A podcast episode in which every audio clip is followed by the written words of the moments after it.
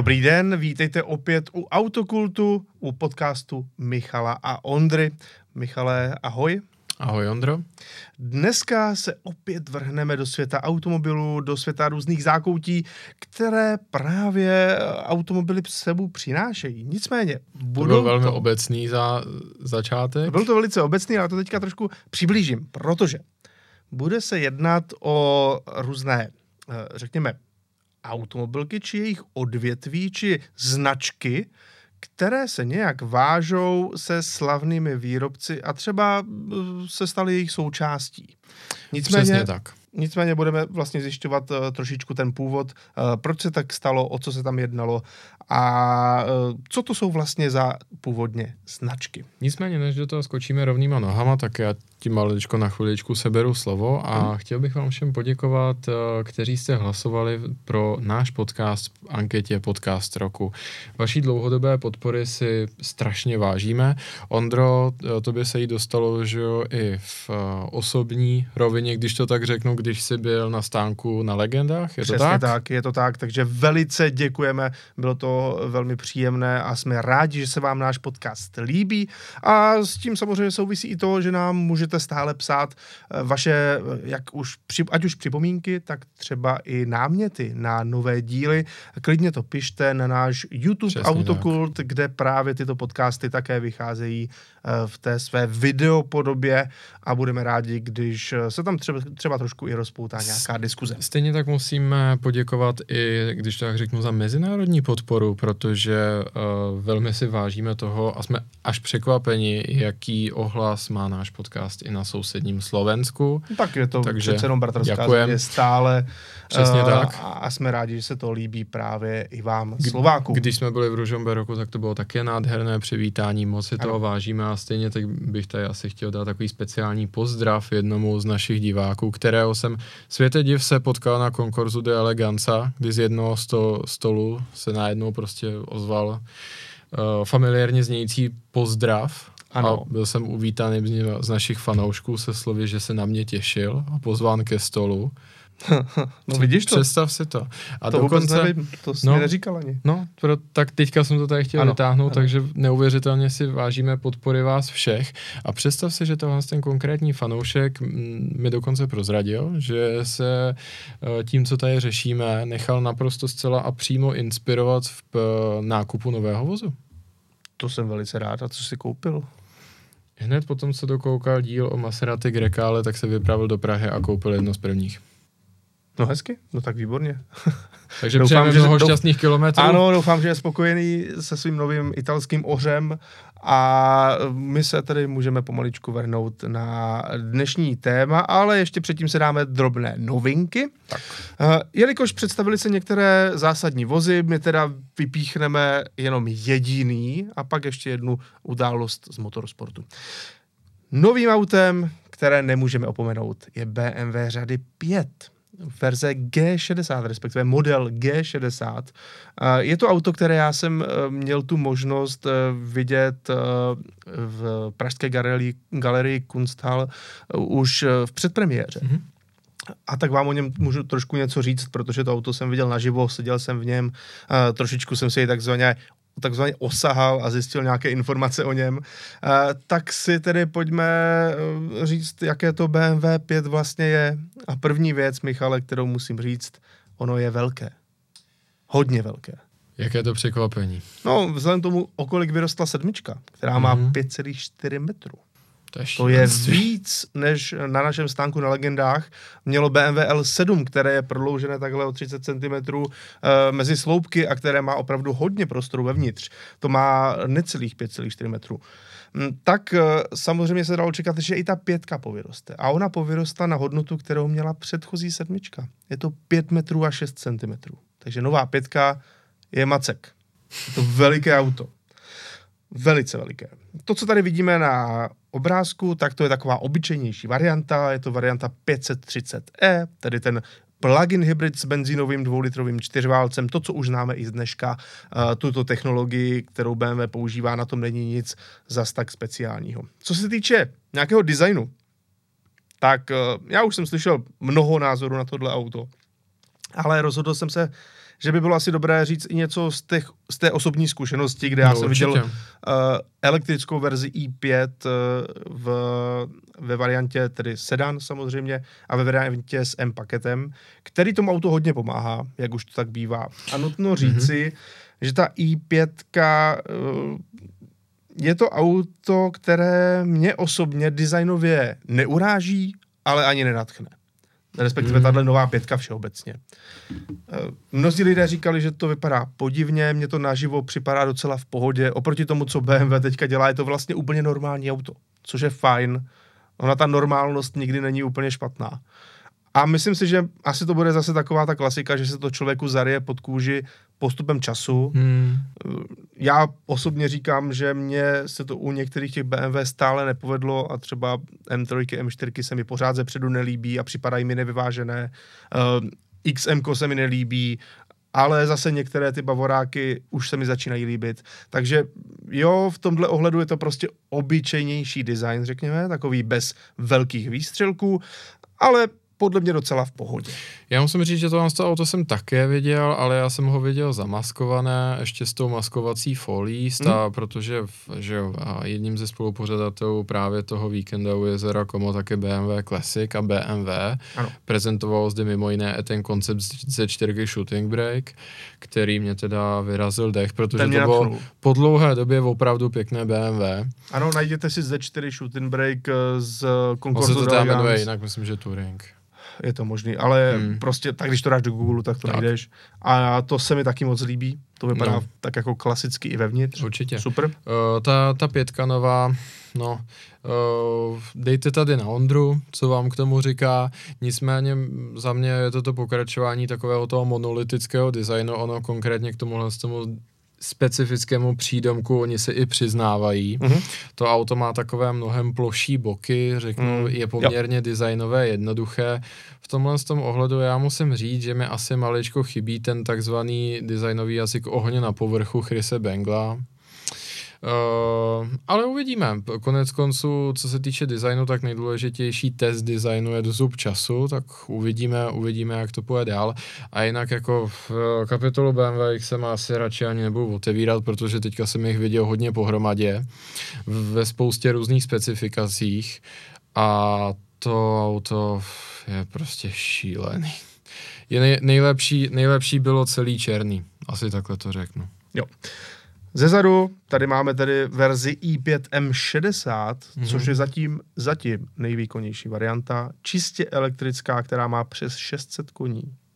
Tak eh, tady máme zezadu eh, fotku, kdy to auto opět klasické tvary, jednoduché zadní, eh, svítilny, Mhm. mm-hmm. možná až trošičku, ty už to myslím, když si říkal v nějaké naší konverzaci, že tomu autu chybí ten světelný podpis BMW, že to je takový jako že by to mohlo být cokoliv. Já jsem Když říkal, to je na já- silnici, jedeš zatím, vypadá to prostě jako já jsem, cokoliv. Já jsem říkal, že mě subjektivně Mhm. stejně tak prostě jako určitý podpis má 911, což jsou že jo přední kulatá světla, uh, stejně jako, já nevím, To je vlastně to, co jsme se bavili nedávno, že nemáme rádi Unilighty, že všechna ta auta zezadu vypadají stejně, když svítí. tak zaplať pambu, tohle není Unilight. Tohle není Unilight, ale ve výsledku eh, jako asi to na tebe nekřičí BMW ani ze předu, ani ze zadu, ale budíš. Opět, Ta zadní čtvrtka z mého pohledu, a teďka posuďte sami diváci a posluchači, posluchači potom, co si to dohledají, na mě to buď působí jako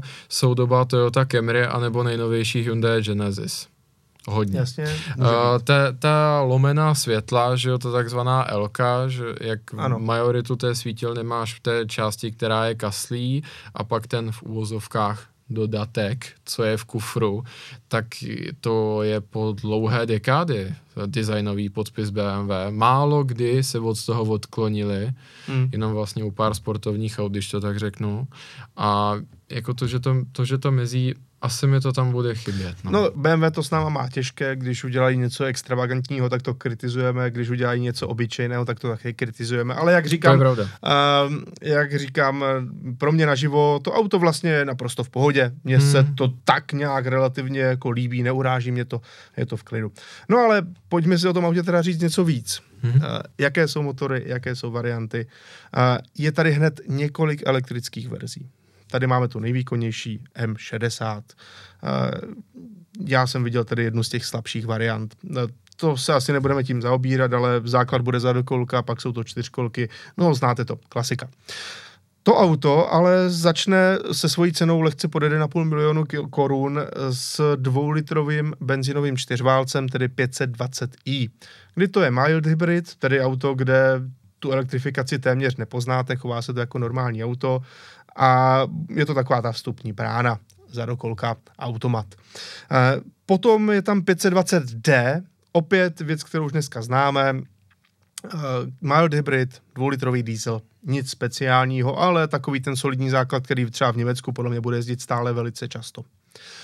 Do toho pak máme věc, která je nejprodávanější tady v Česku, a to je 3-litrový naftový šestiválec. Ten v tomhle autě taky bude, bude to varianta 540D, Nečekejte ovšem ale výkon současné 540D, bude to spíš jako u sedmičky těch necelých 300 koní ale tedy na úrovni 530D, řekněme si to na rovinu.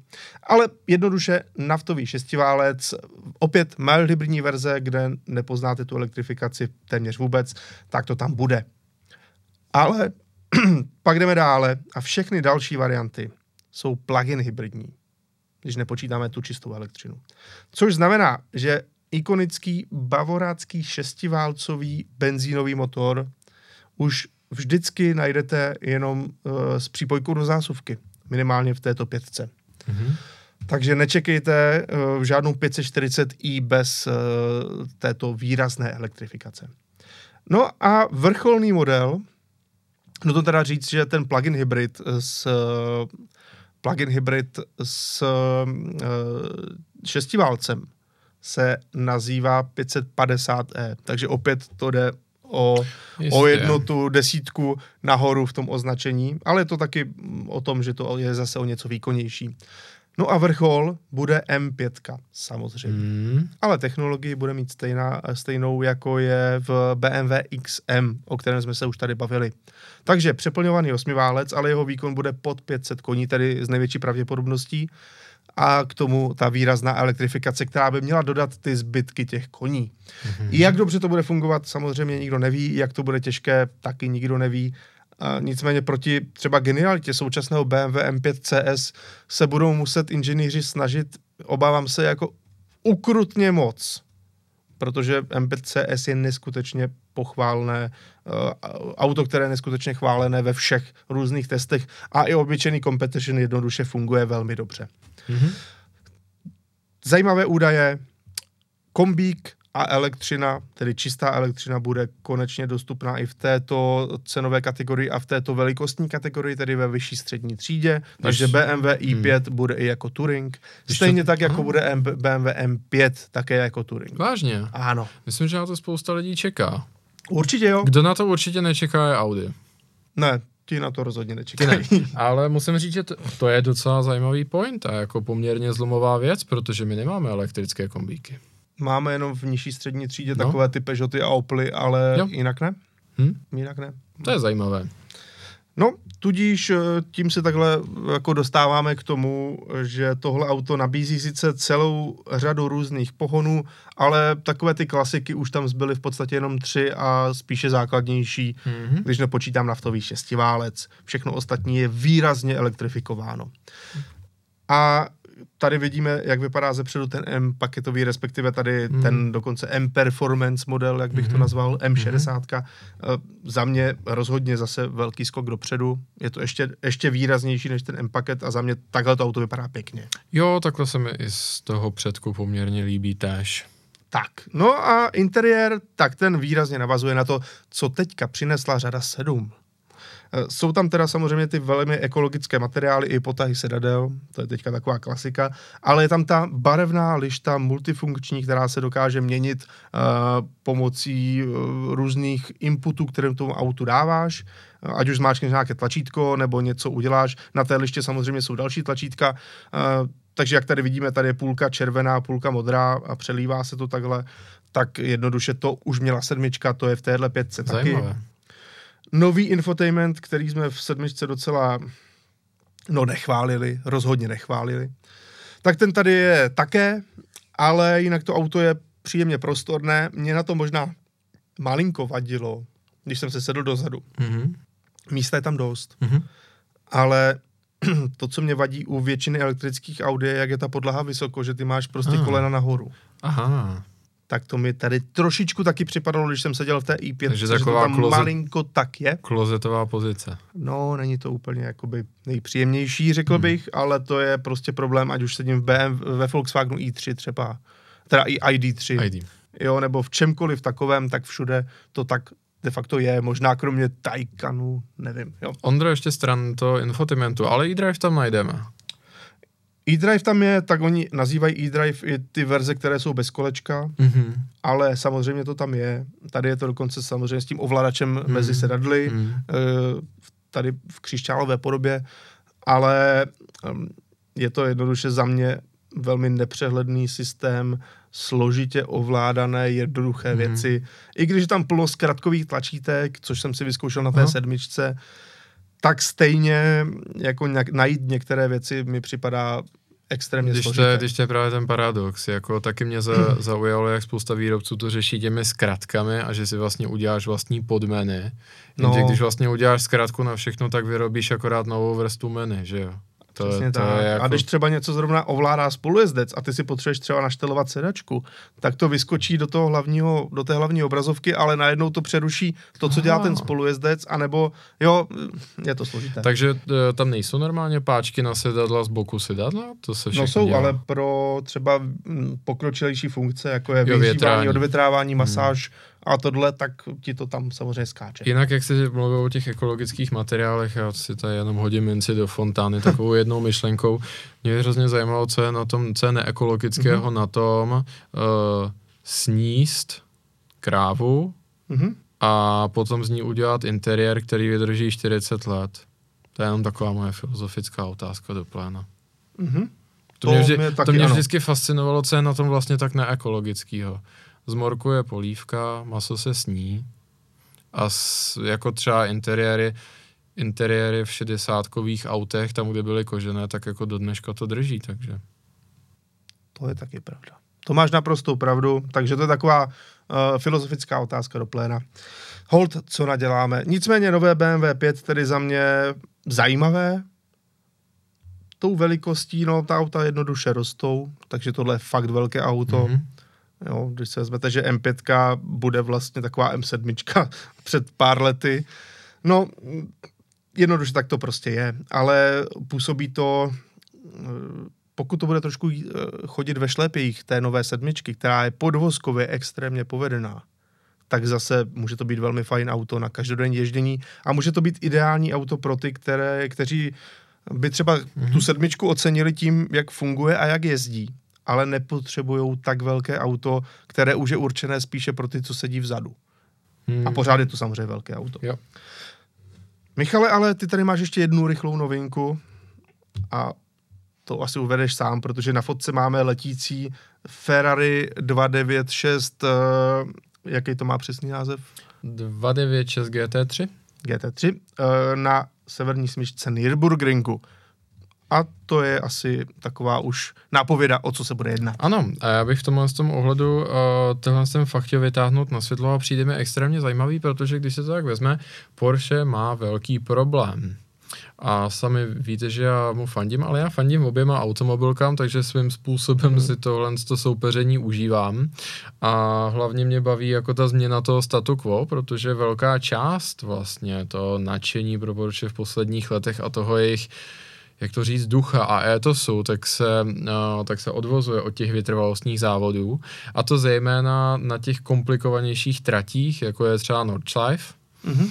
A typicky to byl takový ten bod uh, tření, kdy si jako fanoušci Porsche dělali srandu z Ferrari, že oni se vůbec tomu závodění kategorie GT nevěnují a když už, tak jenom na placatých okruzích. Mhm. A Ferrari místy prostě v tomhle stop absentovalo. Ale tohle to mě strašně baví, protože uh, tým, který vlastně je pokračovatelem uh, ducha naší milé Sabine Schmitz, že ano, to Frikadelli Racing je její rodina, mm-hmm. jenom taková zajímavost, vlastně uh, ten název a velká část těch prostředků, z kterých se provozuje tým, tak pochází z jejich rodinného řeznictví.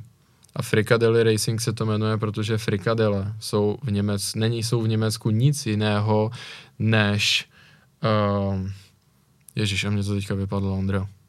Mletý maso v bochníku. Mm-hmm. Je, je, jak se to jmenuje? Karbenátek. Frikadelli je karbenátek, jo? Jo, přesně tak. No, takže to, to je prostě karbenátek racing, proto má to auto i ty červené fleky na sobě. No a takže oni se nerozhodli pro Porsche, jako drtivá většina závodních týmů, které si vyvolí GT3, ale oni se rozhodli pro Ferrari 296 GT3, kdy už jsme to tady v minulosti mimo jiné probírali, že za poslední dva roky od Insideru neslyším nic jiného, než že to auto je velmi povedené, co se týče těch závodních aplikací, minimálně jako ten základ pro ty závodní aplikace. A hlavně, a to mi přijde velmi zajímavé, že i insideri z Ferrari uh, přiznávají, že jakkoliv je to samozřejmě produkční auto a ten důvod, proč to vyvíjíš, je, aby si ho prodával lidem, tak to závodní oddělení už během toho vývoje mělo, bylo s těmi svými nápady vpuštěno velmi hluboko. Čili to auto bylo vyvíjeno nejen proto, aby bylo dobrým silničním autem, ale je tam spousta prvků, které jsou tam dány kvůli tomu, až potom budeme mít ten zá- homologovaný závodák, tak si to bude hodit. Třeba ten fakt, že to auto je poměrně malé, Půdorys má sko, jako jeden z nejčtvercovějších, co jde, protože ta kola jsou totálně v mhm. rozích karosérie. No a pak samozřejmě ten motor V6, jak jsme tady říkali, někdo to proklíná, ale prostě přiznejme si, je to efektivní, protože ten motor má extrémní litrový výkon a je velmi lehký je lehčí než ty předchozí osmiválce. To rozhodně, ten šestiválec v tomhle autě No, navíc funguje opravdu dobře. No, no prostě a teď se, to uká- teď se to ukázalo, hmm. tým Frikadeli si ho zvolil za svou zbraň a poměrně suverénním způsobem na Nordschleife zvítězili. No krása, to se mi velice líbí, a to z toho důvodu, že přece jenom, když tam vyhrává každý rok Porsche, tak to Nebo BMW. Ono. Nebo BMW samozřejmě, tak to není úplně ono. Tohle mi přijde ta pravá sranda. Konečně, konečně Ferrari nebude jenom Formule 1, eventuálně Hypercar, ale mm-hmm. konečně jej uvidíme i na těch menších, komplikovanějších tratích, které velice často jsou, když to tak řeknu, takový ten opěrný bod argumentace těch jako pravověrných fanoušků, jo, kdy oni, že třeba, když byly takové ty hospodské diskuze, že jo, tak Ferrari na Nordschleife prostě nikdy nevyhraje. Tada. No jasně. Takové auto nemůže na Nordschleife fungovat. Přesně tak. No, samozřejmě, a je to tady. může a v té závodní verzi dokonce musí, protože jo. přece jenom ta technika je tomu výrazně přizpůsobená. Ale pojďme na naše hlavní téma, Michale. Mm-hmm a to jsou, řekněme, značky, které se nakonec staly velice blízké eh, své veliké automobilce, kterou oni, řekněme, doplňovali. Když bych to tak řekl, nebude to příliš kompaktní název, ale takový trošku rozvážnější, ale zkrátka tuneři, kteří to dotáhli až do automobilek. I tak se to dá říct. A začínáme no s čím jiným než s AMG, Michale. Mm-hmm. Protože a jako Aufrecht, M jako Melcher a G jako Gross Aspach. Gross Aspach, jestli to hmm. říkám správně. Gross Aspach. Gross Aspach. Tedy to místo, kde AMGčka vznikala. AMG eh, je značka, která se samozřejmě pro, proslavila v prvopočátcích tím, že dokázali postavit takzvanou rudou svini. Teď to neberte jako, že vám nadávám, nebo že si tady uh, hrajeme na to, že nemáme rádi komunisty. Ale tohle je... Hrajeme. No, nebo asi, asi nemusíme to je hrát. Ale uh, tohle je jednoduše, jednoduché vyjádření uh, toho, že rudá svině se přezdívalo přece jenom Mercedesu, který neměl nikdy vyhrávat na tratích. Všichni se tomu smáli jak to tam někdo může přivést, ale ono to nakonec eh, dokázalo sbírat Vavříny, protože uh, oni pře, řekněme, přervali výkonem ty všechny ostatní schopnosti. Uh, ovšem, AMG neznamenalo vždycky jenom Mercedes. Tohle například, co vidíte tady na fotografii, je obyčejná Honda Civic. To je AMG z vyše. No ale ono to je reálné AMG. Protože nejen z vyše, ono to je uh, opravdu JDM AMG. Uh, protože ano, AMGčko původně se nevěnovalo jenom Mercedesu. Oni Ano. vzali právě od Japonců uh, zakázku na to upravit Hondu Civic, tak aby byla o něco lepší. A nebo, to je více známé, Mitsubishi v tomto případě Galant, tady dokonce ty značky AMG vidíme na předním nárazníku velmi výrazně. To auto už je teda zase pokročilém, pokročilejším stádiu, nějaký uh, aerokit tady vidíme. Tak tohle je taky věc, kterou AMG tak nějak spunktovalo. No, ale Mercedes přece jenom, ten byl ten hlavní. Tam uh, a pana Melcher a uh, pan Aufrecht viděli ten potenciál, že úprava Mercedesů, to je to, co by je mohlo posunout dále. No a všichni víme, jak eh, vznikaly stroje, jako je Hammer, uh, nebo teď nemyslím jako... Myslíš jako Hammer. hammer. Hammer, Jako pardon, kladivo. Pardon, no, jako kladivo, já jsem to řekl trošku blbě, jako Hammer. Ne, nebojte, no to ne, to AMGčko nedělalo. AMG Hammer pro ty, kteří se vrátili z Avgoše a jako chtěli by něco special, ne, to neexistovalo, buďte v klidu. No takže oni ze 24 hodinovky Vespa, kde s Mercedesem 300 SEL 6,8 eh, vyhráli svou třídu, se postupně dostávali k tomu, že dělali víc a víc dalších Mercedesů, až to dopadlo takhle. To, co vidíte na fotce, pokud se díváte na naše video, a pokud ne, tak vám to pěkně řeknu, je první generace Mercedesu třídy C ve verzi 36 AMG. A proč je tohle auto speciální? No, protože tady poprvé na tom autě spolupracoval Mercedes s AMG v koordinaci, v synchronizaci. Dělali tuhle věc jednoduše spolu. Mhm. No a pak víme, že na konci 90. let uh, se Mercedes a jeho AMG verze začaly objevovat třeba jako pace káry nebo safety káry uh, na, ve Formuli 1, až došlo k tomu, že Mercedes se rozhodl celé AMG odkoupit a udělal z toho vlastní divizi a v posledních letech do, to dokonce dal i do názvu. Takže máme tady automobilku, která se jmenuje Mercedes pomlčka AMG a ta vy- vytváří všechny tyto ostré modely. Michale, jak eh, ty hodnotíš vlastně celé AMG, protože od roku, tedy teď tady to mám přesně, medical car a safety car jsou od roku 96, ale jak ty vlastně hodnotíš celé AMG? Mě to, mě to třeba osobně zajímá, eh, jaký ty máš vztah k tomuhle, protože o tom jsme se nikdy nebavili. Když bych to tak řekl, tak jako pár aut od AMG jsem řídil, Mhm. mm-hmm. viděl jsem je. Uh, obecně vzato, já jsem těm autům i v minulosti poměrně fandil uh, a řekl bych, že to bylo do značné míry z toho, že měla takový řeknu unikátní tržní statut, nebo vůbec, jako by na, tom, na té mapě automotivu představovali, představovali něco velmi zvláštního. Uh, já bych to nazval něco jako wrestler ve fraku, Mhm. protože zkrátka dobře, nikdy jsem asi nebyl úplně velkým fanouškem muscle ale zkrátka dobře na těch velkoobjemových osmiválcích a víceválcích, případně motorech přeplňovaných komprezorem, zkrátka něco je. A na takovém tom řeknu, chuligánství v autech, které na to úplně nevypadají, v těch velkých Mhm. mm-hmm. pětidvířkách nebo gigantických kupé. A v tomhle tom bylo AMG, unik, eh, AMG unikátní, protože uh, říkám, jediná, jediný další, uh, jediná další část toho automotivu, která podobný přístup, právě ten jako, když to nejde silou, jde to ještě hrubší silou, uh, vyznávalo, tak uh, je ta americká produkce.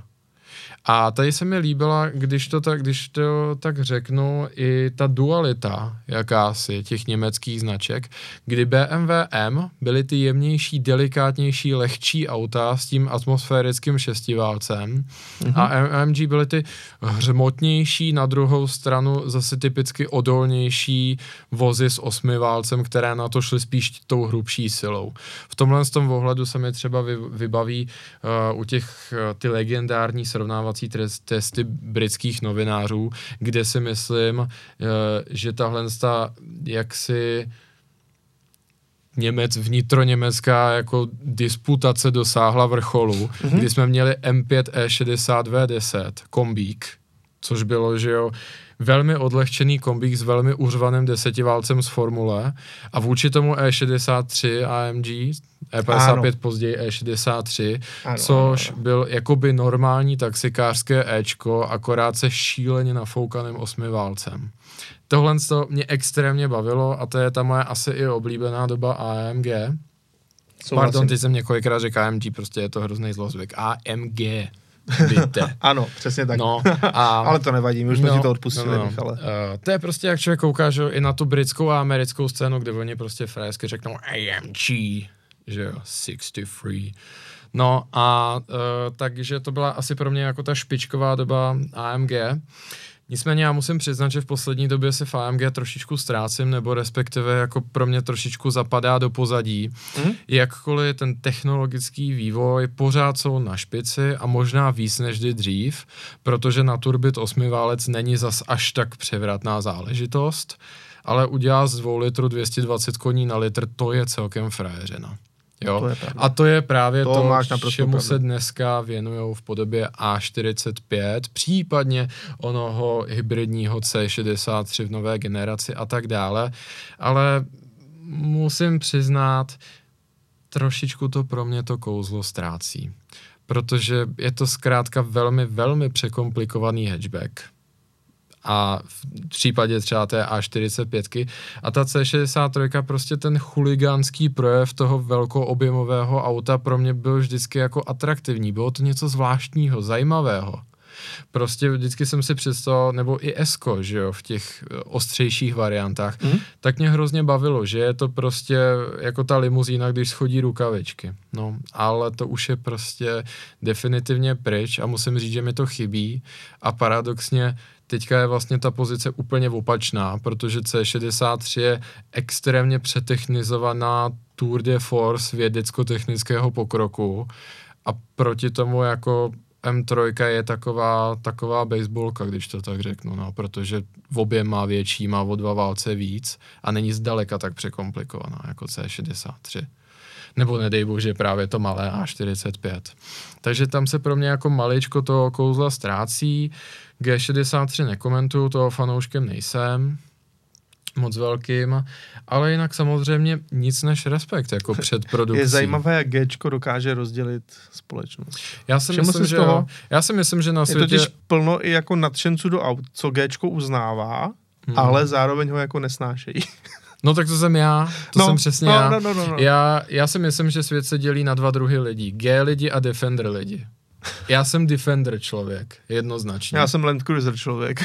Já tak sorry, jsou to tři typy lidí, pardon. Ale já jsem Defender člověk, protože bohužel jakoby Gčko v posledních letech podle mě dostalo poměrně nalipchotivou nálepku. Je to takové vozidlo Philip Plein, bych řekl. Mm. Je to, je to prostě... Je to prostě, když bydlíš v Bratislavě, tak bez Gčka si prostě úplně nic. A tak to bych zase úplně neřekl, ale je to No prostě... ale tak samozřejmě, nebo Je to- centrum je- Prahy je to samé. Je to, je to vozidlo, kde když prostě někde máš napsáno na pozvánce, že se máš oblíct smart casual, tak tam přijdeš v tričku s flitrama.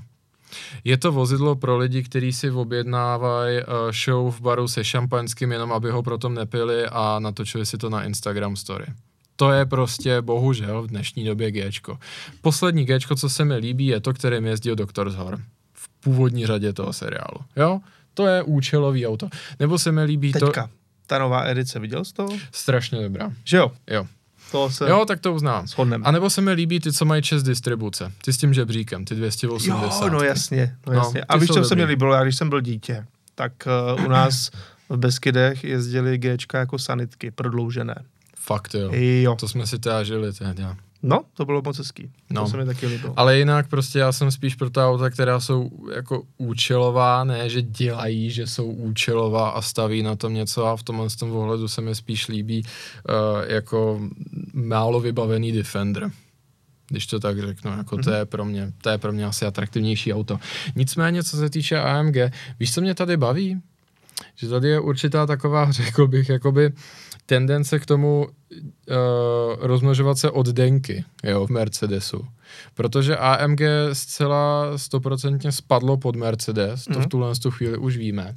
Ale ono AMG bylo dvorní dodavatel závodních řešení pro Mercedes, že jo? A určitě vzpomeneme na ta legendární léta v DTM. Teď jsem jednu originální 190 Hmm, DTM viděl na aukci. Úžasný vůz, neuvěřitelné, fakt jako ten motor, to je klenot s těmi leštěnými svody a tak dále fascinující, no, ale to už dneska v zásadě AMG není. Máme tu Mercedes AMG Petronas Racing Team a v tu chvíli jsem lepší než Lewis Hamilton, protože on tam neustále dělá chybu v tom oficiálním názvu. uh, nicméně uh, dvorním dodavatelem závodních řešení vlastně vozů kategorie GT, mm-hmm. tak už není Mercedes AMG, protože ty mají příliš práce s tím lepit značky na EQS, ale je to firma jménem H2TVA. A tady, a tady z, no, kterou z velké části vlastní toto Wolf, by the way. Ano, jo? Ano, ano. A to mě hrozně baví, protože mě přijde, že se tady maličko historie opakuje, jo že prostě přijde někdo, kdo, je, kdo závodí a dodává, řeknu, řešení stran vylepšení a schopnosti na okruhu mm-hmm. a takhle jako se jako zbližují, zbližují, až je Mercedes pohltí. Když je pohltí, tak se vlastně jdou věnovat něčemu trošku jinému a tak zase musíme najít nějakého dodavatele technických řešení. Takže se trošku děsím, aby pak jako nebyly to, aby pak nebyly Mercedes a MG HV a... To může přijít, no jo, vidíš to. To už by byly dvě performance eh, značky v jednom, ale proč ne? No, tak. Jdeme ale dále. A tohle, co vidíte, no pokud se tedy koukáte, já vím, máte to s náma těžké, když nás jenom posloucháte, ale vy si to třeba pak můžete vygooglit, nicméně je to malinké sportovní auto ze začátku 50. let. A je to Gordini Type 15S. A proč se tedy bavíme o, o zrovna o tomhle? Tohle je, protože samozřejmě značka Gordini, ta je neodmyslitelně spjatá s Renaultem. Ale opět je to výrobce, který začínal na vlastní pěst. Amede Gordini se rozhodl, že bude stavět závodní auta a stavěl dokonce nejen tak ledaká závodní auta, ale stavěl monoposty Formule 1. Třeba model 11, tedy Type 11. Nicméně z Type 11, když potom chtěl jít závodit na Le Mans, tak potřeboval udělat trošku jiné auto a to je právě to, co tady vidíte. Udělal z toho takovou to dvoumístnou barčetu, eh, předělal eh, tu F1, byť teda ta v té době samozřejmě byla mnohem blíže tehdejším eh, silničním autům. Jenom dodáme, že tehdy se to tak dělalo běžně. Konkrétně Přesně, většina Bugatti monopostů šla bez problému předělat na vůz kategorie GT. Tehdy a. rozdíl mezi světovým šampionátem sportovních cestovních vozů a formulí byl velice často jenom v tom, jestli to auto zrovna blatníky má nebo nemá. Že jo, při jedné velmi zajímavé přednášce na autoklubu jsme se dozvěděli, že s tímhle s tím velmi často šmelili Junkovi. Ano, ano, šlo tam jenom o ty blatníky. No a tedy z tohohle auta uh, se stal speciál pro Le Mans, no ale zároveň je potřeba si říct, že z Gordiny se postupem času stala uznávaná značka výrobců jak sportovních, tak závodních vozů a to až de, do té doby, až do té míry teda, pardon, že Gordini se stal součástí Renaultu a později i Renault Sportu. Do Renaultu začala tato značka zapadat v roce 1968 a do Renault Sportu, tedy té sportovní divize Renaultu, 1976. A bylo to eh, z Les Ulis, kde dneska mimochodem stále eh, sídlí část Alpin. Eh, tedy ono se to takhle provazuje, protože i Alpin původně samozřejmě byla značka, která dokázala vyrábět svoje vlastní auta, byť s technickým základem Renaultu a je to podobný příběh jako právě Gordini. No, ovšem Gordini tak ten využíval spíše techniky od Simky, ale následně tedy opravdu spadl pod Renault. Ta Renault se... to stejně koupil hodně, že jo, Simku, Gordine, To je pravda, Alpin. přesně tak. No ano, nakonec samozřejmě z toho vyšlo třeba takové to auto, které tady můžete někteří z vás vidět. Eh, opět je to Renault R8 Gordini, ikonický stroj, eh, zajímavé sportovní auto s motorem vzadu, pohonem zadních kol, které má i ty ikonické barvy. Ano, Gordiny, hmm. to je vždycky modrá a bílé pruhy, což nakonec... Což je tedy... obrovský rozdíl proti Alpin, což ano. je modrá a bílé pruhy. Přesně tak, je to něco úplně jiného, je to modrá a bílé pruhy.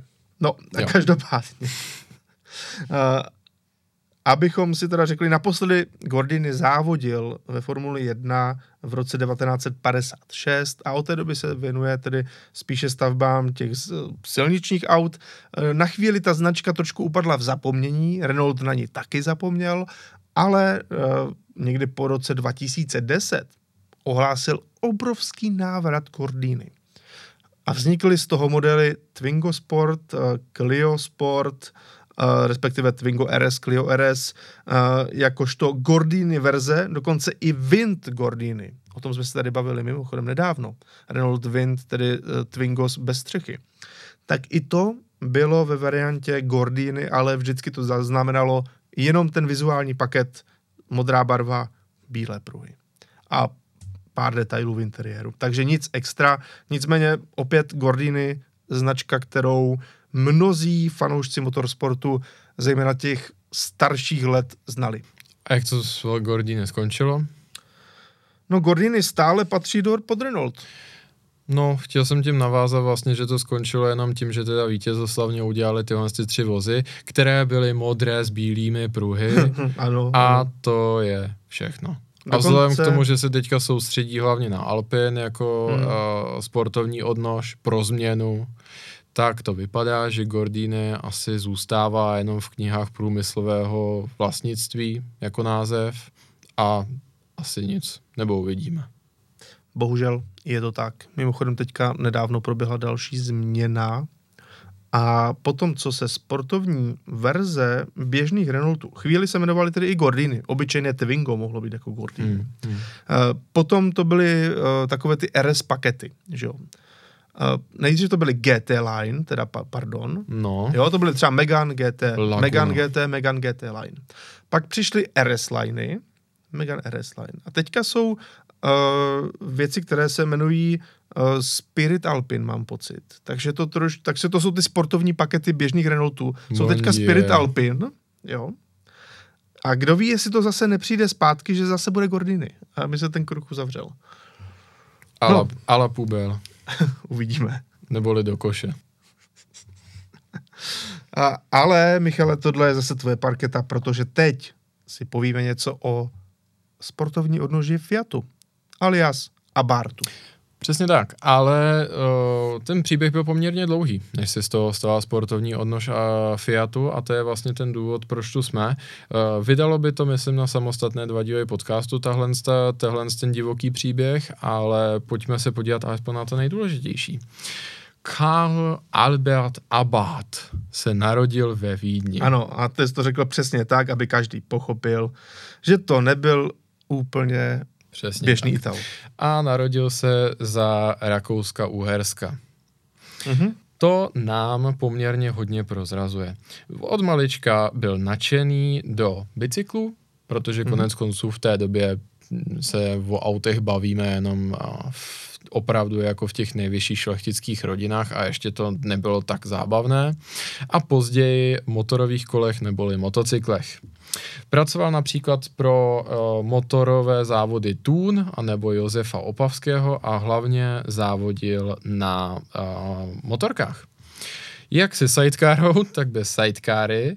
Je jeden z jeho největších vítězství je dálkový závod z Vídně do Ostendu v Belgii. Uh, a nebo se také stal pětkrát mistrem Evropy.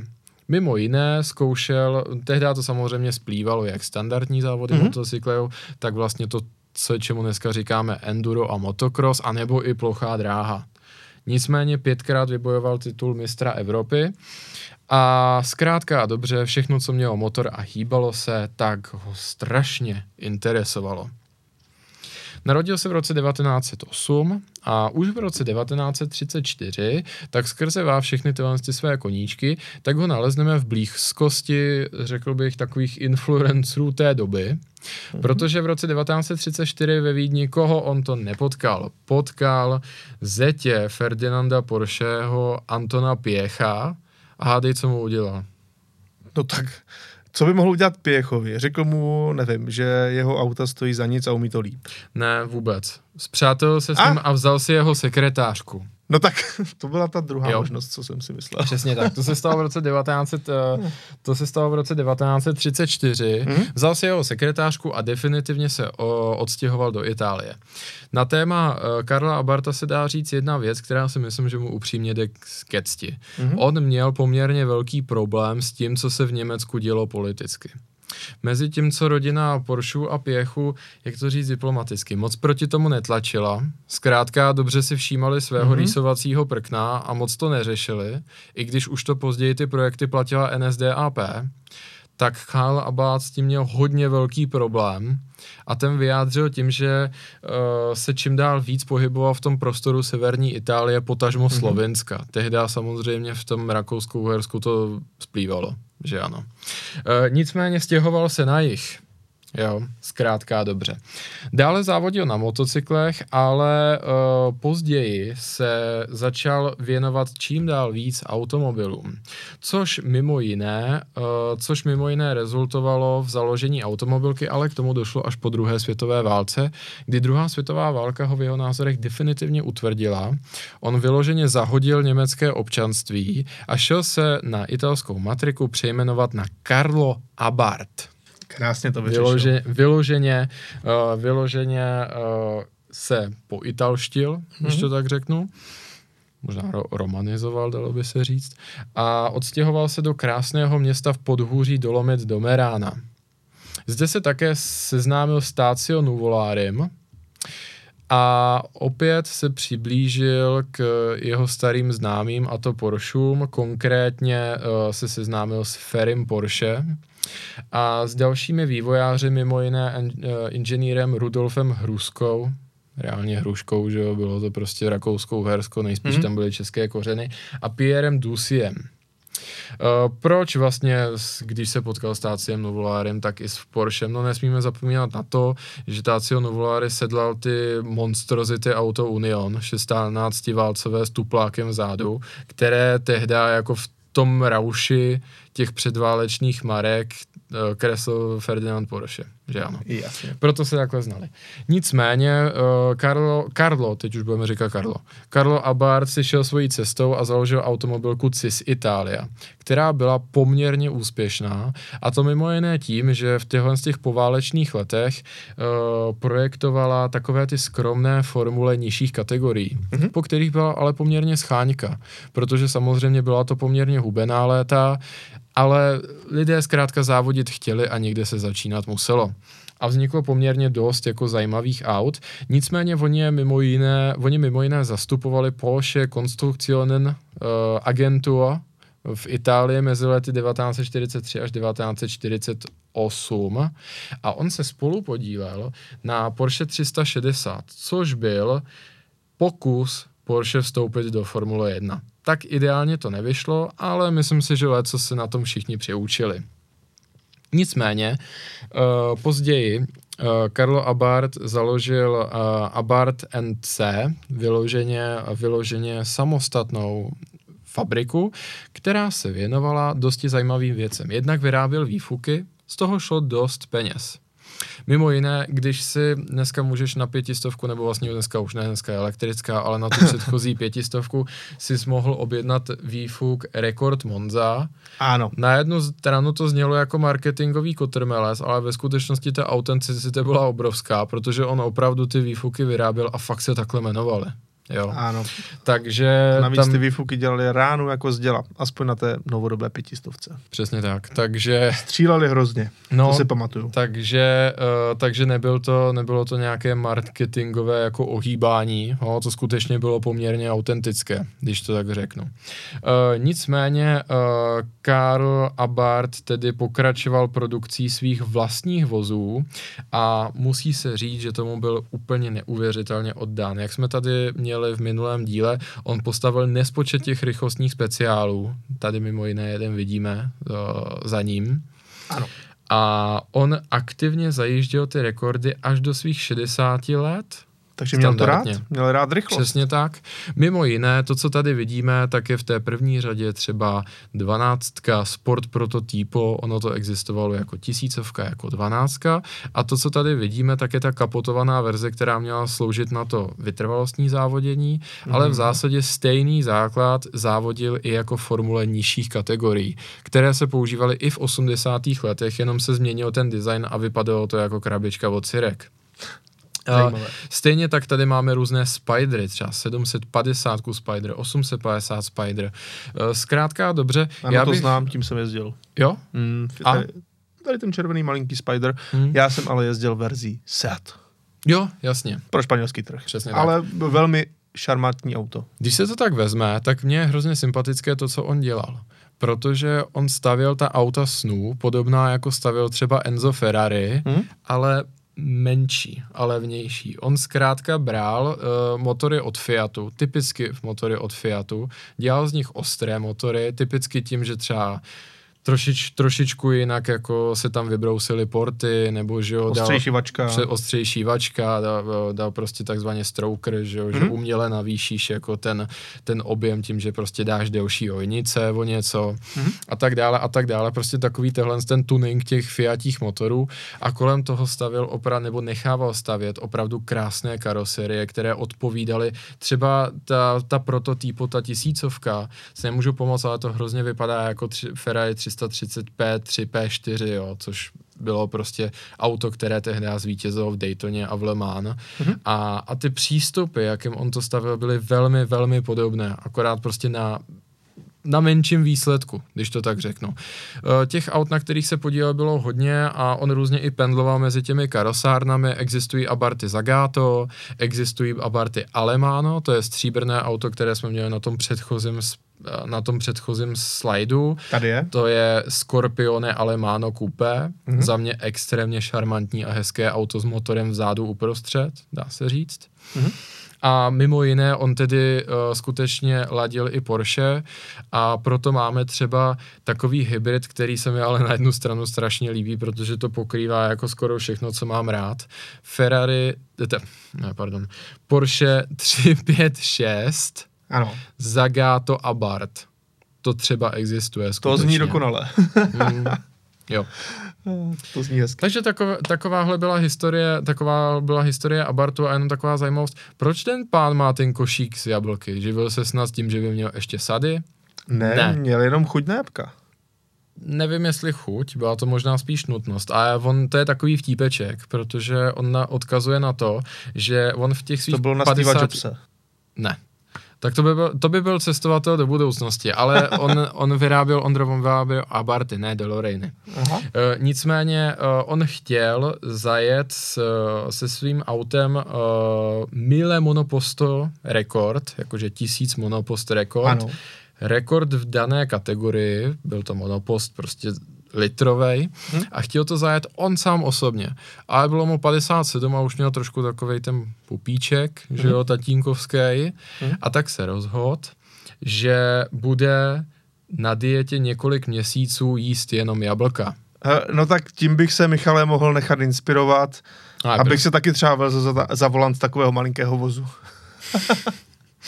Jako nevím, jestli eh, tím, že vyřadíš z diety cokoliv jiného než jenom jabka, jestli se dá, dá jako snížit.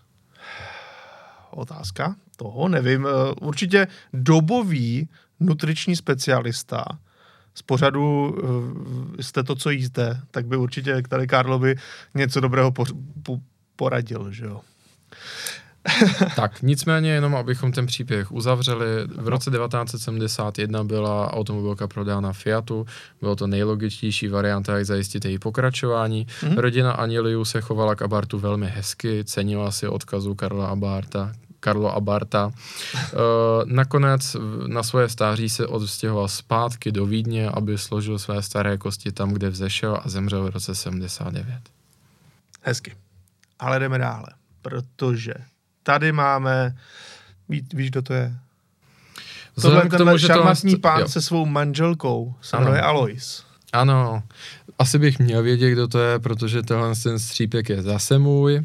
A je to Alois Ruf, rodák z Bavorska, konkrétně působí v městě Pfaffenhausen v srdci Bavorska. Mhm. On je na to náležitě hrdý, protože auta, která nesou jeho znak, který z pochopitelných důvodů má úplně stejný tvar jako znak Porsche, tak mají v něm mimo jiné uh, bavorskou dvojbarevnou vlajku. Že jo, bílomodrou. Uh, tak, jak začal tenhle ten příběh? RUF Automobile GmbH, neboli společnost s ručením omezením dle německého korporátního práva, je velká vzácnost, protože je to jediná automobilka, která mě napadá a jedna z mála, která vůbec má vztah s tou jakoby ani ne kmenovou automobilkou, ale s nějakou velkou automobilkou, která měla to výsostné právo odebírat v zásadě hotové vozy od někoho a prostě to jejich číslo karosérie škrtnout a po těch svých zásazích tam dát vlastní. No v podstatě další takový je jenom německá Alpina. Přesně A BMW, že jo, respektive její propo, jejich pro, BMW propojení. Alpina. Přesně tak. Tak. tak, BMW Alpina. Nicméně začalo to poměrně jinak. Uh, automobil Autoroof byla založena Aloisem Roofem seniorem jako, hmm. Jako autoservis a později si také otevřeli pumpu v roce 1949. Mhm. Nicméně už v pozdních 40. letech tak experimentovali s tím, co by dovedli vyrobit sami a jejich prodejní trhák byl tourbus, neboli autobus pro kapely a vůbec pro vlastně politiky a vůbec vlastně všechny, co potřebují jako cestovat v komfortu Mhm. uh, s mnoha zastávkami, takže jinými slovy tím hrozným českým novotvarem bydlík, Bydlík. Ach jo. No ale jako post, Bydlík je takový jako obytňák, no. No, obytňák, no, Jo. ale jako v postcovidové češtině se to hrozně chytlo, tohle co jsem si všimnul, leč asi spálo bych to ohněm, no, to ale... asi je podle mě z Mimi Bazaru. No je, Že jo? samozřejmě, že To je. Jak si manža čvachtal a jeli bydlíkem na do... Dost, dost, dost, No. dost. Nebudeme dehonestovat tenhle podcast. Uh, takže nakonec se to strašně chytlo a Alois Ruf senior se živil tím, že předělával autobusy a šlo mu to dobře. Na bydlíky. Protože, jo. A protože ty, šlo mu to dobře, protože teďka jedna informace, kterou se nikdy nedozvíte, tu vím proto, že na pár akcích jsem se s Aloisem Rufem potkal, slyšel jsem jiné mluvit o něm, včetně jeho rodiny a mluvil jsem i s ním. Mhm. A vlastně, když to tak se dá říct, celá historie téhle automobilky RUF Automobil GmbH, té z Porsche zpřízněné, tak vyrůstá z jednoho jediného auta. Vzhledem k tomu, že se jim dobře dařilo, tak uh, RUF Senior koupil jedno z vůbec prvních Porsche 911, tehdy ještě pod názvem Porsche 901. Je to jeden z nejstarších dochovaných exemplářů tohle Mhm. mm. legendárního vozu a věnoval ho synkovi k 18. narozeninám. Ale je tam plot twist, Ondro. Nebyl to, nebyl to zase až tak rozmazlující rodič, to auto bylo hodně nabourané, to auto bylo prostě zbořené Aha. a on mu ho daroval a řekl mu, synu, tady máš darem Porsche a když si ho opravíš, tak bude fajn. Ha, OK. Takže, takže bylo to takové Lego k 18 nám. Mhm. A tím to vlastně začalo, že Alois Ruf uh, mladší vlastně získal svoji profesienci a erudici zkrátka dobře tím, že si to auto v zásadě postavil na novo. To konkrétní auto má pořád v rodině, já jsem ho teďka na tom víkendu u jezera Komo viděl, má ho v naprosto dokonalém stavu, je bledě modrý, s černel, s černobílým interiérem, je tam taková ta kohoutí stopa, mm. že jo, toto, a je na ně náležitě pišný a tam se to vlastně všechno odstartovalo, protože on podobně jako tehdy výrobci těch psacích strojů, že jo, Burhardové, tak on tím, jak se tím bavil, tak zjistil, že mu to docela jde. A bohužel, když tak řeknu v uvozovkách, pomohla mu k tomu jedna věc.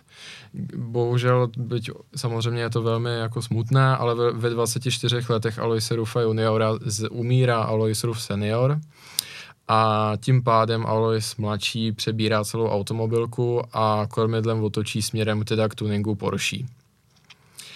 Ale dařilo se to, protože Mhm. myslím si, že s těma busama by do dneška nevydrželi.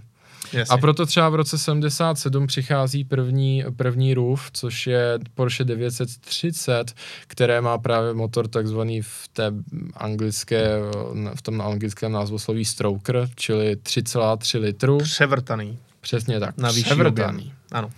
Uh, potom v roce 78 první kompletní RUF neturbové auto, původní 911 SCR, Mhm. opět převrtaný motor na 217 koní, uh, mělo to velký úspěch, Němci kupovali, kupovali a kupovali a pak další takový velký zářez v roce 1987 RUF CTR, který dosáhl o něch 339 km za hodinu. To už, se RUF, to už je RUF až po uši v tom turbení těch různých 911, ale s rodinou Porsche a s automobilkou má jako nadprůměrně dobré vztahy, protože oni to moc dobře ví a nevadí jim to. Nevadí jim to, že prostě 911 přijde do Pfaffenhausenu, on z ní vyloupne ten znáček, dá tam jiný, na který je velmi podobný tomu Ano. jejich, že jo, a do auta nařeže chladící díry a oturbí ho. Nicméně, uh, nicméně funguje to a automobilka se utěšeně rozvíjí dál, mimo jiné i rodina Aloise Rufa, on má několik dětí v tuhle tu chvíli, mimo jiné, kteří, které jsou všechny v biznesu Mhm. a myslím si, že i v dnešní době jako vidím tu budoucnost velmi pozitivně, protože oni se chopili toho, co, když to tak řeknu, je výnosné. Mhm. To trošku přeskaku, protože v roce 2007 tak otevřeli novou manufakturu, jakoby dílnu v Bahrajnu, z pochopitelných důvodů, protože v ropných státech se jeho auta těšila velké oblibě, ty různé stavby, že Mhm. ano. A kompletoval zde model CTR3, který je velmi zajímavý a signifikantní, máme tam jeho obrázek, že jo. A já musím, Obávám se, že nemáme. ne, nedostal se tam, tak Ne. si ho dohledáte. Ale dost- CTR3 si najděte, protože to stojí za to. Jo, svým způsobem je totiž podobný a myslím si, že si tam i trošičku vzal té inspirace 911 GT1, protože Čumák je, devě, jakože 911, on je to ve skutečnosti Cayman, Cayman Boxster je to takový mix. No a tak on- ono původní Boxster byl 911 Čumákovi, takže no, ono... takže ono je to jedno. No a to vlastně končí za kabinou a tam je úplně nový polorám zadní a motor uložený uprostřed. Opět je to převrtaný a ještě oturbený motor z 911, ale z toho auta se efektivně stává auto s motorem uprostřed. Ty auta měly hodně přes 700 koní, taky dosahovaly neuvěřitelných rychlostí a obzvlášť v těch státech šejků se těšili velkému úspěchu, proto tam měl tu dílnu v Bahrajnu. Eh, Co je velmi zajímavé, a tady bych vytý, vypích, že už v té době on se pustil do spolupráce s Multimatikem, což si myslím, že je extrémně jako průkopnické, To bylo docela brzo. protože dneska vlastně s Multimatikem spolupracuje skoro každý, kdo chce vyhrát v Le Mans. Ale to se stalo až za 15 let, když to tak řeknu. Nebo před deseti lety si začali Multimatiku všímat. Mhm. Třeba dneska, že jo, není, uh, není podvozek na závodních Ferrari, včetně teda 296 Assetto Fiorano produkční verze, Mhm. tak není třeba Airlines nebo Bilstein, Ale ale je to ale je to. Multimatic. Jo. Jo. Takže uh, myslím si, že je i na tom vidět, že fakt jako rozumí svému řemeslu a dneska se zabývá, řekl bych, něčím, co je velmi udržitelné. On tu svoji dílnu hodně předělal na restaurátorskou. Ta auta, která se, jsou restaurována v jeho dílně na původní Porsche zase, tak se těší velkému uznání. Typicky sbírají jako ceny na těch Concorde Elegance nebo Mhm. mm-hmm. na srazech Porsche. A vedle toho dělá ještě CTR Anni- Anniversary a SCR, nový, což je pokračování těch původních aut. To auto vypadá opravdu jako takový modernizovaný Yellowbird, který tady mm. máme na obrázku, ale je tam jedna strašně zajímavá věc. To auto jenom 911 připomíná Ale a ve skutečnosti... Kompletně vlastní stavba na karbonové Přesně rámu. tak. To auto je celé karbonové. Ano. Ona je to vlastně, kdybyste, kdybyste si představili, že 911 hodíte do sádry a uděláte z ní odlitek a pak uděláte prostě v tom tvaru karbonové auto, to je přesně to, co Alois dělá. Takže máte celokarbonové auto, které připomíná původní Yellowbird, Mhm. váží nic a má 710 koní podle německých tabulek. Neuvěřitelná záležitost. SCR je něco podobného, akorát místo toho velkého ocasu má vzadu ten takzvaný ducktail a to je spíš, eh, to je zase jako trošku pro ty, kteří nechtějí úplně to nejextrémnější, to je takové delikátnější auto, protože má atmosféru, která točí 9000 otáček. To by bylo něco pro mě. Pro mě taky. Dobrá, Michale, ale jdeme dále, protože ještě tady máme eh, jednoho brutálního výrobce, na kterého se musíme opravdu důkladně podívat. Je to totiž japonská firma Tomikaira. A japonská firma Tomikaira je naprosto unikátní úkaz. A Michale, eh, já ti trošičku řeknu proč. No, A malinko ti i vyzkouším. Jo? No. Tomikaira založená a pojmenovaná podle svých zakladatelích eh, Tomita a Kaira. Eh, Byli to dva pánové, kteří jednoduše měli moc rádi motorsport, eh, sportovní auta a proto si založili svoji vlastní tuningovou dílnu. A ty si úplně přeskočil, jak hezké má hlavní jméno ten zakladatel.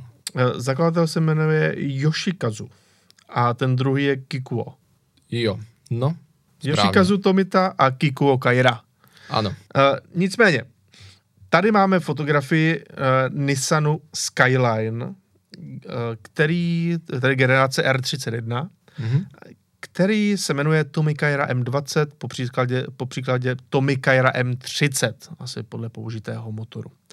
Ale já tě potřebuji vyzkoušet, Michale. Protože, řekni mi, co je to Tomicaira M19? Jaké auto to je upravené? Vzhledem k tomu, co tady právě v následujících minutách zazní o historii téhle automobilky, tak to může být doslova úplně všechno, včetně kejkárů.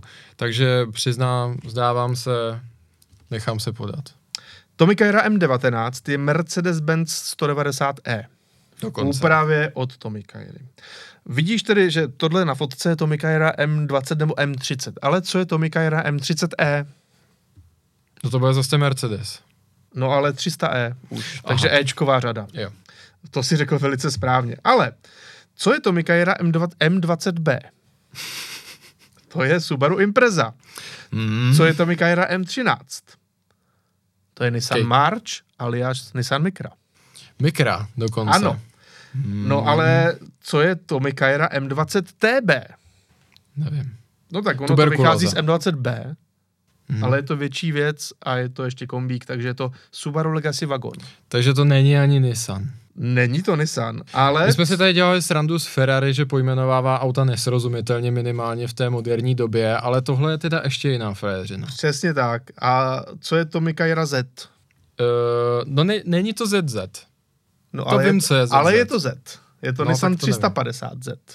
Aha, konce. ha, Ano, to jsem tě nachytal. No a pak můžeme pokračovat eh, různými kejkárami. Toyotou Vitz, což je mimochodem Yaris. A nebo třeba Jo, i, jasně. i Nissanem Silvia či Nissanem GTR. Všechna tato auta prošla dílnou Tomicairy a udělali z toho nějakou svoji vlastní performance verzi.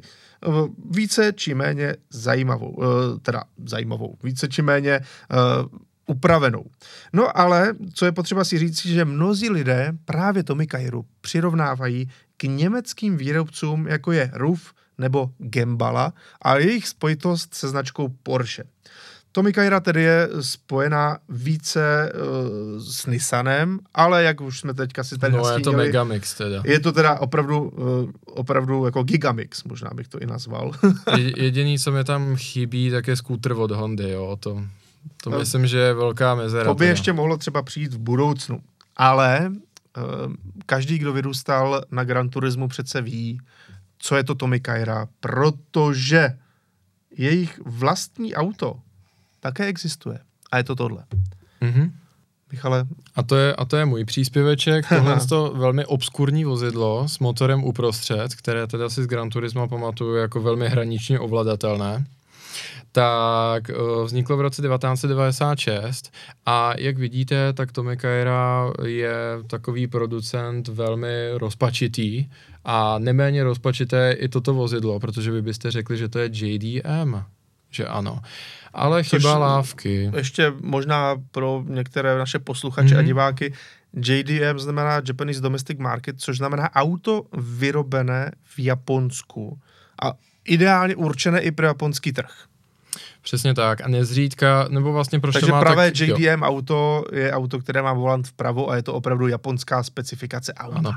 V, to tom, v tomhle, ano, máš naprostou pravdu a v tomhle z tom ohledu, proč vlastně vzniklo to jeden z to pojmenování, protože velice často se jedná o obskurní až perverzní vozy Mhm. a kvůli tomu to má tak silnou uh, fanouškovskou základnou. Jako si vsta, vzpomenu třeba na Nissan Stagia, že jo, neboli Skyline v kombíku. Přesně tak. Ale to je jenom taková drobná suvka. Nicméně Tomicaira teda sídlem roste chuť a řekli si, že vyrobí svůj vlastní design a to je Tomicaira ZZ a člověk by řekl, že to bude skládáno někde, že jo, v hezky v klídku podle japonských procedur, nejspíš, že techničák eh, se posléze vypíše kaligrafii, ale vůbec to není pravda. Jako spoustu tělen z těch staveb, tak to vznikalo kdysi v Boudě v, na britských ostrovech a to konkrétně v Norfolku, jak si konec konců i z toho Jeremy Clarks ne, nekonečně krát dělá radost, že, jo, že, to, že tyhle ty auta vznikají v Boudách v Lestru anebo v Norfolku. ano. tak to, to Mikaira ZZ byla jeden z těch případů, ale tohle z toho auto uh, se stalo předmětem věci která se nedá nazvat jinak než jako grandiozní fuck up. Protože japonské ministerstvo dopravy a dokonce i na, na těch oficiálních uh, historii, biografii Tomy kariéry, tak je to nazváno blunder, neboli prostě jako blbost.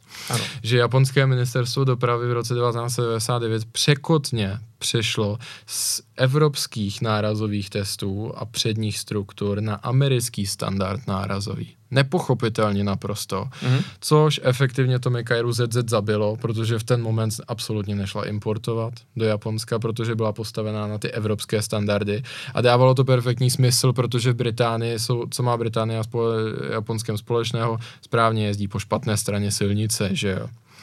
No a to nebyl konec, ale Trumpot Tommy Kyrie, protože oni se dále vrátili k výrobě dílů, ale rozhodli se, že v roce 2008 si uh, outsourcují výrobu určitých dílů kam jinam než opět do Británie. A proto se spojili s dílnou jménem Rowan, Mm-hmm. a zadali, že bude vyrábět díly Tommy Kyra. Ale zakladatel, uh, pan Tomita, si vymanil, nebo se vyhradil v tom ohledu, že všechny díly, všeškerou výrobu, tak bude podepisovat, že s tím souhlasí. To je takový ten typický japonský no, styl, jasně. že jo, ta odpovědnost.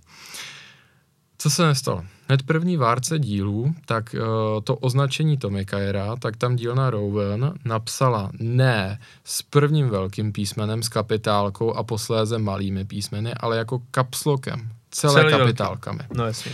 Pan Tomita si na smrt urazil a dílnu Rowan zažaloval za to, že prostě nedodržovalo tu dohodu. Britský soud panu Tomitovi uh, dal za pravdu. A víš, co se stalo?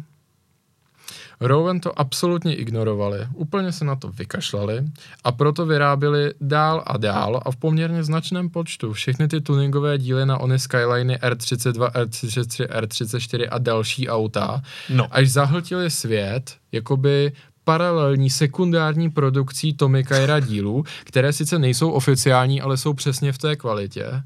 A proto dneska nadšenci do JDM a právě jako sběratelé těchto z těch věcí, tak říkají, že jako koupit originální Tommy Kyru, že je v zásadě nemožné protože po světě rotují prostě Tommy Kyra díly, které jsou naprosto identické, ale z dvou různých zdrojů, přičemž pan Tomita ty jedny označuje za podvrh.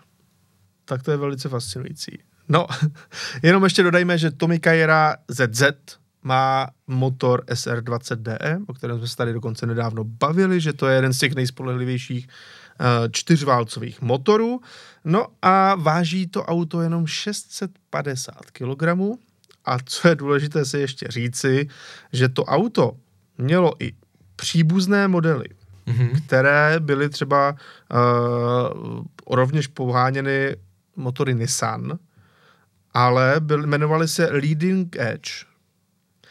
A co je na tom ještě úplně nejlepší, že druhá verze Tommy Kairy už vznikla pod společností Green Lord Motors. To jsou názvy jak z AliExpressu, to je strašné. Ale je to japonská. Je to Leading Japon... Edge. Ano, ale Green Green Lord Motors je japonská společnost. Ale oni mají která takový dělala... cit pro angličtinu, jak když se hraješ motokou. Ano, a která dělala Tommy Kairu ZZ v čistě elektrické variantě. Ježíšku na křížku. Mimochodem, ale to nebylo, že by to bylo jako um, nějaká pra, prahistorická elektrická verze. To auto mělo 306 koní a z nás to dávalo pod 4 sekundy. takže, takže Tommy Kajra vlastně ve výsledku uh, to měla velice složité a ten svůj život uh, měla velmi překotný, až se z toho stal elektromobil, který teda dostal malinko jiné přední světla, malinko jiný design, ale ve výsledku t- tu původní strukturu tam jasně vidíš. Tak, pojďme to nějak uzavřít, Ondro. Co, co z těchto z těch vozů, co jsme tady dneska probrali, z těchto zvláštních producentů by si vybral? No já... Popravdě, Michale, to je takový bizár, že já ani nevím. Teda ono to samozřejmě, někdy to nebyl bizár, někdy to bylo jako čistě seriózní věc. Třeba pan Abart dělal jako hmm. opravdu velmi krásné věci. Pan Ruf a jeho bydlík, tak tam bych si jako určitě vybral, až bych jel na dovolenou, na Mácháč. Ale... Bydlík CTR3. Třeba CTR3 by se mi fakt vylíbil, to je krásný roof. Takže Jo. tam bych eh, osobně já určitě uh, měl jisté preference, ale zároveň mně se líbí ta Tomikajra, kterou máme tady na fotce, tedy ten Nissan Skyline eh, R31. Tak ty jsi začínal na, na Sanem, ne? Přesně se tak. nepletu, takže tvoje srdce je pořád Pořád mám ten japonský slunce. rád. Jo, jo. Já musím říct, že jako moje auto, které bych si vybral, tak by byl asi ten Abarth Milebi po 100, čili to autíčko, co připomíná ty speciály Le Mans a je tak Mhm. schopné třeba v závodech do vrchu a tak. A nebo mám jako takovou velmi zvláštní fantazii, řekl bych, ale jako nemůžu se jí zbavit. Zvrácenou říkáš. Hodně zvrácenou. Možná bych s tím měl navštívit odborníka, jo. A já navštívil bych s tím jako Aloise. Protože CTR3 Ano. existoval s tím turbomotorem. A zkusme si představit takový, takový hypotetický scénář. A jestli to uděláte, milí diváci, tak já si vás najdu. Teď, teď, teď vím, že jste to slyšeli tady, kdyby se něco takového objevilo. Tak zkus si představit, že čirou náhodou máš v garáži motor z Carrera GT, ale bez té Carrera GT. Jo, takhle. Hmm. Že bys to dal do CTR3. Hmm. To by šlo. Já si, myslím, já, já si myslím, že i Alois by to chápal, jako tuhle tu pohnutku, jako v obestavěc, ten motor z Carrera GT tím CTRkem. Určitě jo. No tak eh, tím jsme tady pomaličku zakončili dnešní vyprávění. Zároveň nám napište do komentářů, co se vám líbilo nejvíc, co byste zase naopak brali vy od těchto, řekněme, takových uh, Bčkových, ale ve výsledku nakonec uh, to dotáhli na Ačko uh, výrobců. A jestli napíšete Tommy Kyra Citygo, není to úplně vyloučené, jak jsme viděli. to, Jmenovalo, možná to ještě někdy udělají. jmenovalo by se to M10G. Přesně tak. tak jo, tak uh, naslyšenou, naviděnou zase za týden.